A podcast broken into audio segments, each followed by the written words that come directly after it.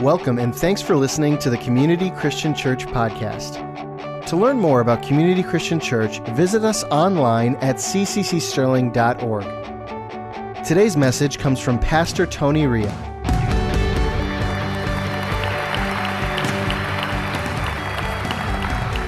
Well, once again, good morning.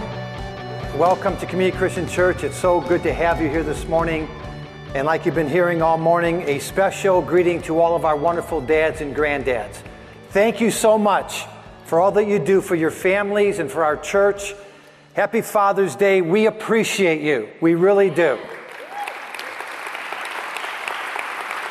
And to show our appreciation, we have a special little gift for all the guys.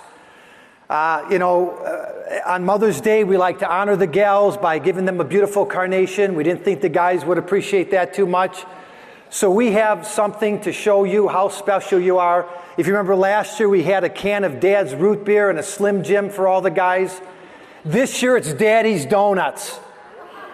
Uh, seriously, we have actually constructed a wall uh, in the lobby next to the fireplace. It has a number of specialized donuts on it and a fan favorite is a maple glazed donut with bacon on it.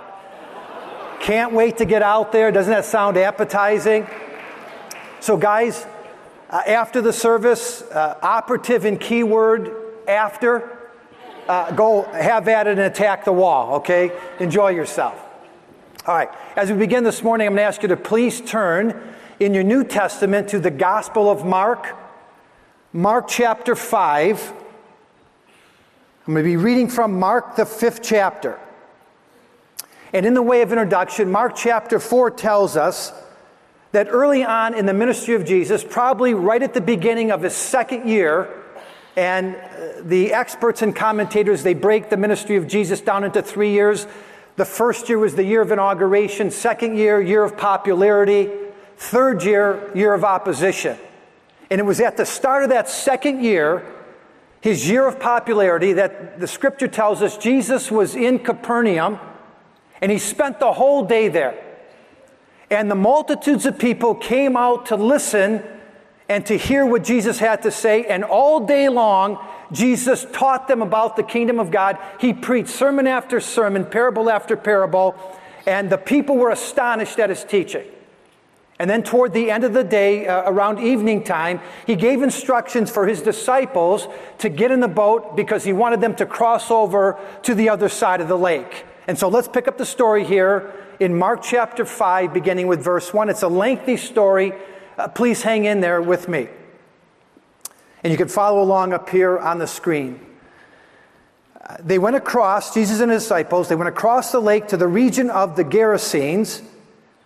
And when Jesus got out of the boat, a man with an evil spirit came from the tombs to meet him. This man lived in the tombs, and no one could bind him anymore, not even with a chain. For he had often been chained hand and foot, but he tore the chains apart and he broke the irons on his feet. No one was strong enough to subdue him. Night and day among the tombs and in the hills, he would cry out and cut himself with stones. And when he saw Jesus from a distance, he ran and fell on his knees in front of Jesus. He shouted at the top of his voice, What do you want with me, Jesus, Son of the Most High God? Swear to God that you won't torture me. For Jesus had said to him, Come out of this man, you evil spirit. Then Jesus asked him, What is your name? He said, My name is Legion, and that's basically a Roman military term which consisted of about 3,000 to 6,000 soldiers. So, quite a few demons here. He replied, uh, My name is Legion, for we are many. And he begged Jesus again and again not to send them out of the area. A large herd of pigs was feeding on the nearby hillside. The demons begged Jesus, Send us among the pigs, allow us to go into them. So Jesus gave them permission, and the evil spirits came out, went into the pigs the herd, about 2,000 in number, rushed down the steep bank into the lake and were drowned. And so what was living in a man wasn't fit for pigs. And those tending the pigs ran off and reported this in the town and countryside. And the people went out to see what had happened. When they came to Jesus, they saw the man who had been possessed by the legion of demons sitting there, dressed and in his right mind, and they were afraid. Those who had seen it told the people what had happened to the demon possessed man. They told him about the pigs as well. And then the people began to plead with Jesus to leave their region. Could you imagine that? People actually rejecting Jesus? And as Jesus was getting into the boat, because they wanted him out of town, the man who had been demon possessed begged, what did he do? He begged Jesus to go with him. Jesus did not let him, but he said, Go home to your family and tell them how much the Lord has done for you and how he has had mercy on you. So the man went away and began to tell in the Decapolis, in where? The Decapolis, that's where he lived. So he went away and he told in the Decapolis how much Jesus had done for him, and all the people were amazed. Okay, I took you through this entire account this morning, and we read every verse, not only because it involves and includes a pretty sizable and outstanding miracle, where Jesus proves beyond a shadow of a doubt that he has all power and all authority over the demons of darkness. And how many know that's good to know? But in addition to that, I wanted you to hear the specific instructions that Jesus gave to this tormented man who was finally set free. And here's what Jesus said to him in verse 19 Mark chapter 5 and verse 19. Go home. Go home to your family and tell them how much the Lord has done for you. One more time. Go home to your family and tell your family how much the Lord has done for you. Now, while you think about that, keep in mind that after months and maybe even years of being in all of this anguish and suffering, living in cemeteries, walking around naked, cutting himself with sharp stones, he finally came into contact with Jesus, and Jesus set him free. He sent all of those demons packing. And the end result of Jesus' ministry to this man was complete and total restoration because we're told that not long after Jesus reached out to him, he was sitting there in his right mind, and for the first time in forever, he decided to put on some clothes.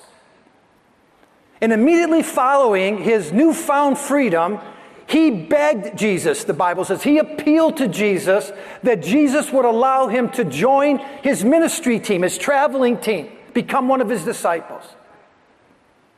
Maybe he thought I could stand up and give my testimony at just the right time when Jesus is delivering a powerful message. And maybe my testimony could encourage someone who's under the same kind of spiritual bondage that I've been under. And this man really wanted to go with Jesus. He really wanted to be a part of what Jesus was doing. But Jesus said, No, I want you to go home. And I want you to share your testimony in your hometown. I want you to tell everybody what God has done for you. Start with your wife, share it with your children, work your way into your neighborhood, tell your friends, tell your coworkers, tell everyone you possibly can about the love and the mercy of God. Amen. I want you to go home. And do you remember from the passage that we just read where home was, where this man lived? He lived in what was called the Decapolis. That is translated 10 cities. Comes from two Greek words, deca meaning 10 and polis meaning city, hence the Decapolis. A region of 10 cities located on the east side of the Sea of Galilee. And Jesus said, I want you to go there and tell your story. Now, fast forward a year later, hang in there with me now. Fast forward a year later, a year after Jesus performs this tremendous miracle, A year after Jesus sets this demon possessed man free, the one that he found in the tombs, and something very interesting, in fact, it's outstanding, it happens in the Decapolis. This is a year later. 10 to 12 months later. It's recorded in the Gospel of Matthew, Matthew chapter 15, verses 29 through 31. And, and in order to put this all together, you have to do your homework. You have to do a little research. You got to read all the Gospels. So here's what happened a year after Jesus ministered to this demon possessed man. The Bible says that Jesus left there and went along the Sea of Galilee, and he went up on a mountainside and sat down. Now, a parallel verse in the Gospel of John tells us that this mountainside that Jesus went to, east of the Sea of Galilee, was in the Decapolis. So Jesus went to the Decapolis.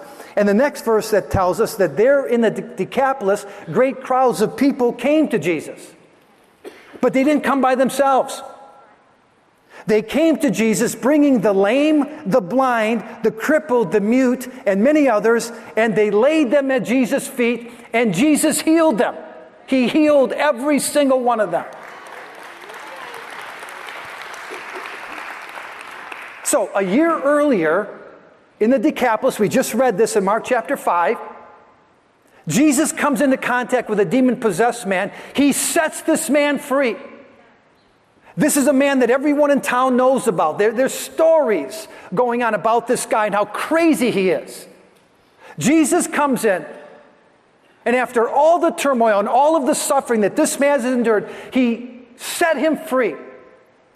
And in response to this healing, because they didn't understand it, and because of what they saw happening to the pigs, the people who lived there in the Decapolis, they freaked out. They were completely afraid. And what did they say to Jesus? Get out. We don't want you here. We don't want you in our town. We don't understand this. So he left. 10 months later, 12 months later, he passed by through the Decapolis again. And when the people heard that he was in town, the same people that told him to get out, now they came running to see Jesus and they don't come by themselves, they bring along with them every single person who has a need. And they lay all these people at Jesus' feet, and Jesus heals them all. Why the change of heart? What in the world happened there in Decapolis? The once demon possessed man happened.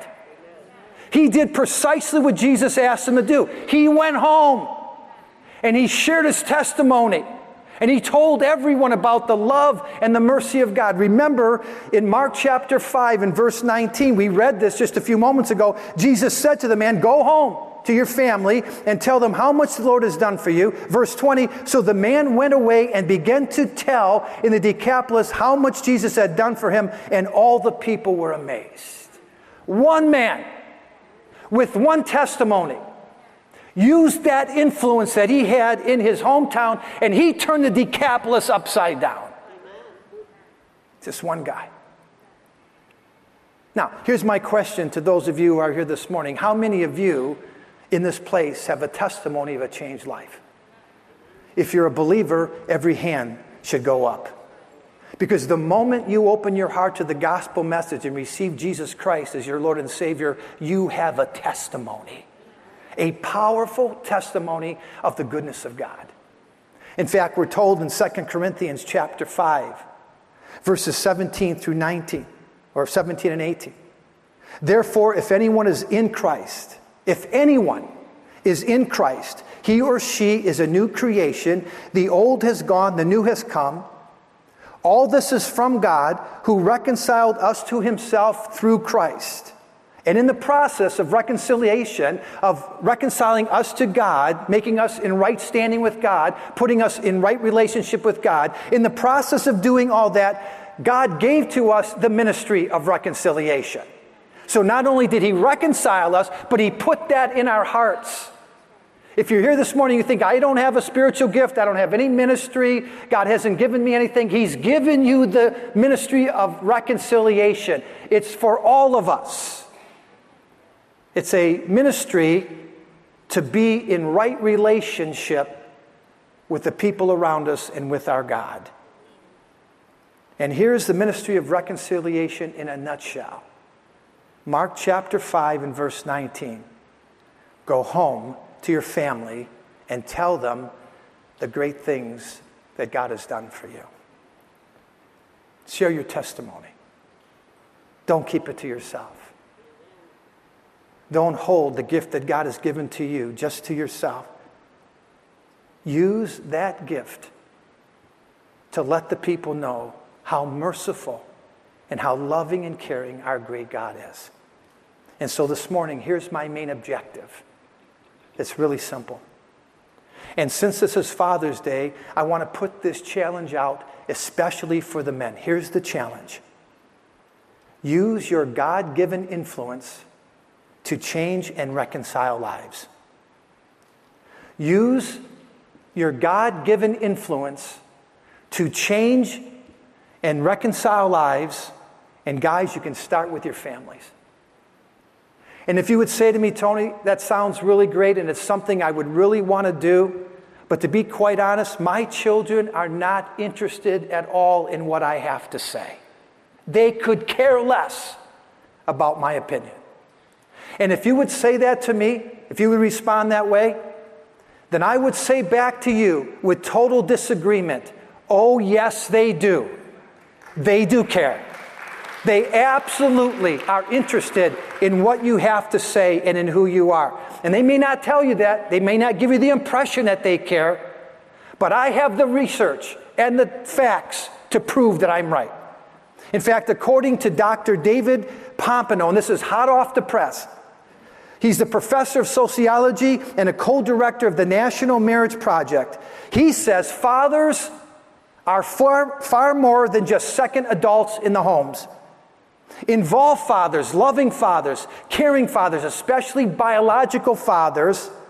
They bring positive benefits to their children that no other person on the planet can give them. That's what fathers do.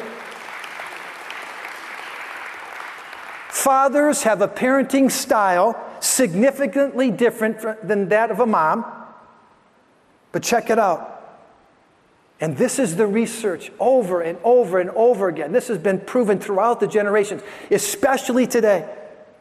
A father's ongoing influence is extremely important in the healthy development of every child. Dads, granddads, your children need you.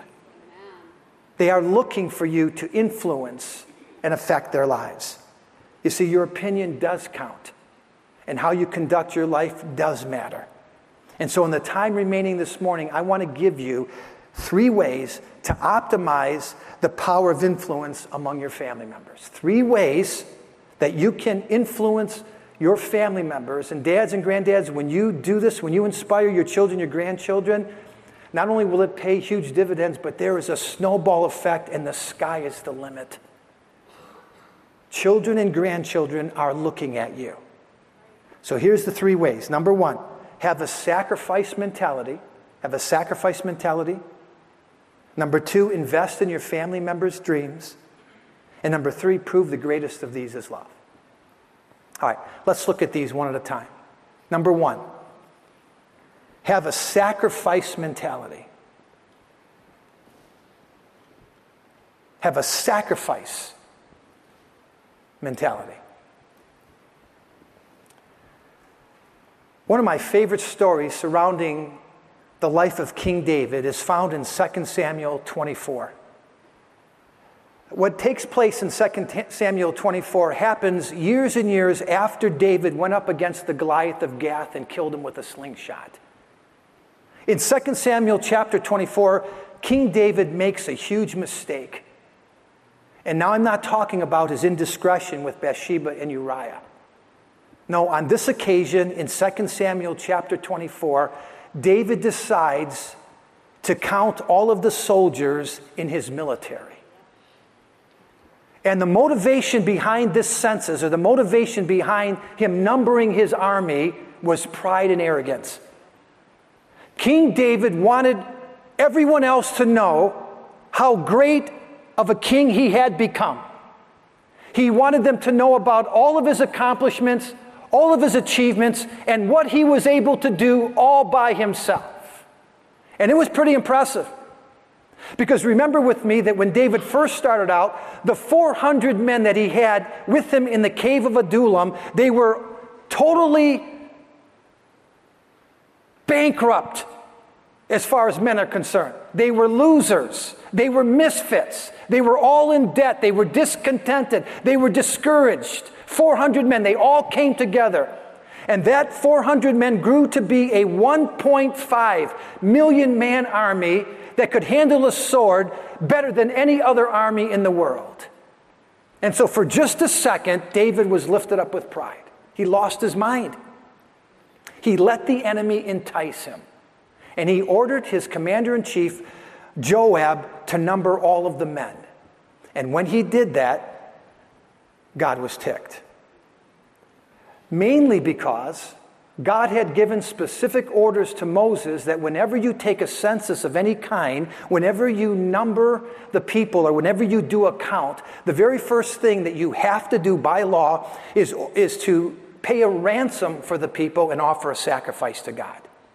The reason that God commanded that the people would do that, the people in charge, is because when you did that, when you offered sacrifice to God and when you paid that ransom, you gave God all the credit and all the glory. You said, God, the reason I have what I have is because of you. The reason something good has come my way and I've been able to achieve something is because of you. But on this occasion, and very uncharacteristic of King David, who all of his life had a heart for God, he made this mistake. He was lifted up in pride. And he said, Look what I have done. Look at the work of my hands. Look what I've been able to accomplish. And this is a common mistake made among men. And because of what he did, his prideful actions angered the Lord, and a deadly plague broke out among the Israelites. In a matter of hours, 70,000 innocent people were dead, and they were dropping like flies. And that's when Gad the prophet found that law of Moses in the, in the law book he went running to David and he said, David, what you need to do is offer a sacrifice and you need to do it yesterday. That's the only way that we're going to be able to stop this plague. That's the only way all this death is going to stop, is if you will offer a sacrifice and, and, pay a ransom for all these people. So David responded and he ran to the first field that he could find so that he would have a place to be able to offer the sacrifice. He went to the owner of this field because uh, time was of the essence. And he said to the owner, Quick, tell me how much you'll sell this property to me for. I need to buy this property. I need to buy it right now. And when the landowner realized that it was King David, he said to David, Your Majesty, why in the world would I even think about charging you a nickel for this property? Here's the deed to the property. Take it, it's yours. It's my gift to you. And David said, No, I have to pay for this property myself. And in 2 Samuel 24 and verse 24, David makes this powerful statement I will not offer or I will not sacrifice to the Lord that which costs me nothing. I will not sacrifice to the Lord that which costs me nothing. You see, a sacrifice by definition will cost you something. A sacrifice is painful a sacrifice will hurt a little bit. In fact, a sacrifice is the act of giving up something of value for the sake of someone else. Not just giving something up, but giving up something of value for the sake of someone else. And you see this in the game of baseball. It's called a sacrifice bunt. Wish the Tigers would learn how to do it when the game's on the line. Never see them bunting. A sacrifice bunt is when the batter willingly gives himself up in order to advance a runner into scoring position. And dads, with a sacrifice mentality, you can advance the status of your family members, your wife, and your children. You literally have the power to put them in position to thrive and to succeed. That power rests in your hands. That influence is in your hands. And again, no one can do this any better than dads and granddads. Remember the research. Loving fathers, caring fathers bring positive benefits to their children that no other person can give them. And your children and your family, they will never realize these special benefits that you have to offer them and give them when you place your own desires and your own aspirations and your own goals as a higher priority than theirs. Another common mistake made by men. And that leads me to influence number two invest in your family members' dreams. Have a sacrifice mindset and number two, invest in your family members' dreams. And I'm talking about getting to know each one of your family members intimately and becoming their top advocate and champion. And the only way that you can do that is with involvement. Say that involvement, participating and experiencing their lives together. And for the record, let me just tell you that involvement goes well beyond just being present. And being present is extremely important. Being present is definitely a step in the right direction. But there is a huge difference between being present and being a promoter. Someone who supports and motivates, encourages, inspires, and cheers on. Now, in the book of Acts, we're told that not long after the resurrection of Jesus and Jesus' ascension back to his throne in heaven, a young man by the name of John Mark had a dream of becoming a Christian missionary. This is what he wanted to do with his life. John Mark was raised in a Christian home. His mother was a solid, strong believer. John Mark saw and witnessed the power of prayer. He heard Jesus preach, and he decided to devote his life to spreading the gospel message. And I don't know how it happened, but John Mark actually got assigned to a mission trip with two of the big boys. I mean, the most powerful mission team on the planet at the time Paul the Apostle and Barnabas. John Mark went with them on their first missionary journey. But because he got homesick about halfway during the missionary trip, John Mark decides to go back home. He just quit the mission right in the middle of it. He left Paul and Barnabas holding the bag. And so the second time around, because John Mark still had this dream to be a missionary, when he went back to these guys and said, I'd like to try it again, Paul the Apostle said, No way.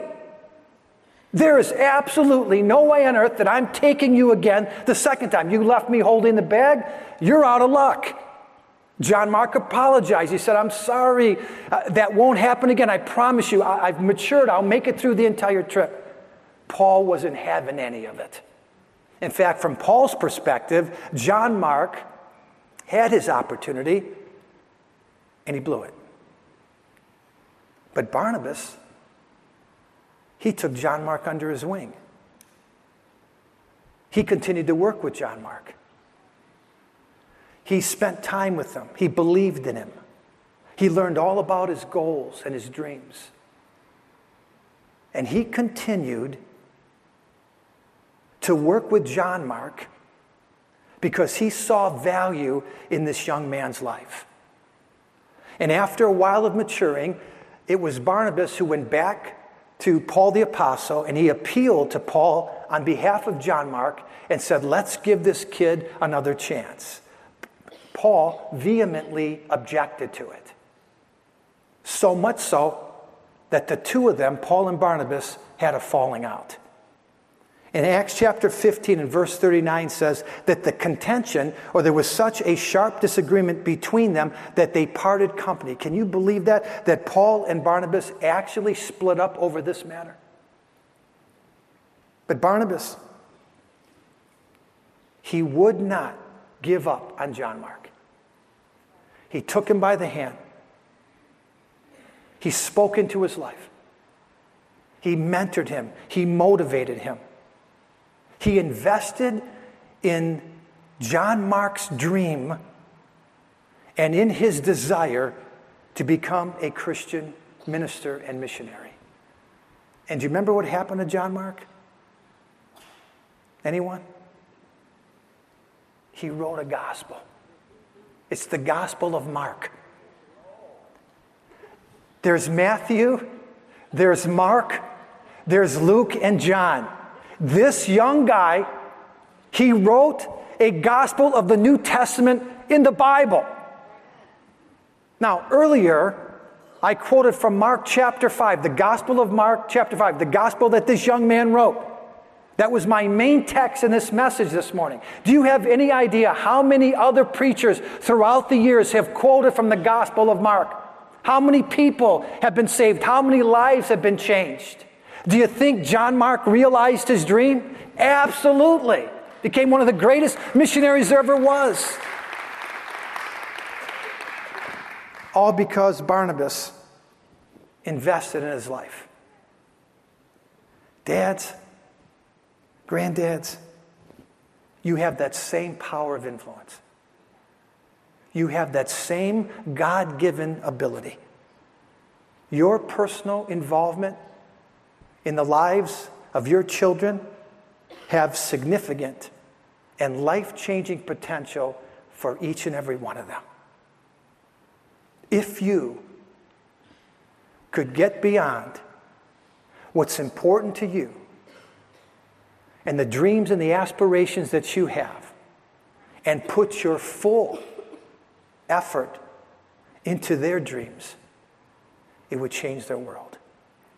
And so, again, have a sacrifice mentality. That's number one. Number two, invest in your family members' dreams. And finally, a third way to optimize the influence that God has given to you is to prove to your children and to your families that the greatest of these is love. Paul the apostle said that in 1 Corinthians chapter 13. He said these three remain faith, hope, and love. They're always going to be around, but the greatest of these, the greatest gift that you could ever give is love. And so, what we're going to do is we're going to talk about this last concept next Sunday when we come back. Okay, we're not going to cover the third one today. By design, here's a little teaser. I saved the best for last. All right, so let's bow our heads. We have a closing song, and then we're going to dismiss you. Father, we thank you for the challenge that you put out to us today. Lord, that we could get outside of ourselves and understand the powerful influence that you've given to each and every one of us. You have given all of us, not just fathers, even though this message has been directed this morning at dads because it's Father's Day. But Lord, each and every one of us can appropriate these elements Lord, we have all been given the ministry of reconciliation where we can be in right standing and right relationship with you and the people around us. And Father, we're asking you to open our eyes. We're praying for the spirit of wisdom and revelation, particularly for our men, to realize just how powerful a gift you've given to us. We are not second class Christians in the home. We are not someone who has a totally ineffective parenting or ministry style. Lord, you have given us specific goals. And I pray, Lord, that you would minister and bless our men in these closing moments. Lord, that you would give them a gift, a gift of knowing who they are and having confidence in you. Lord, we pray all these things in the name of Jesus. Amen. Thanks again for listening to the Community Christian Church podcast. For more messages like this and other resources, visit us online at cccsterling.org.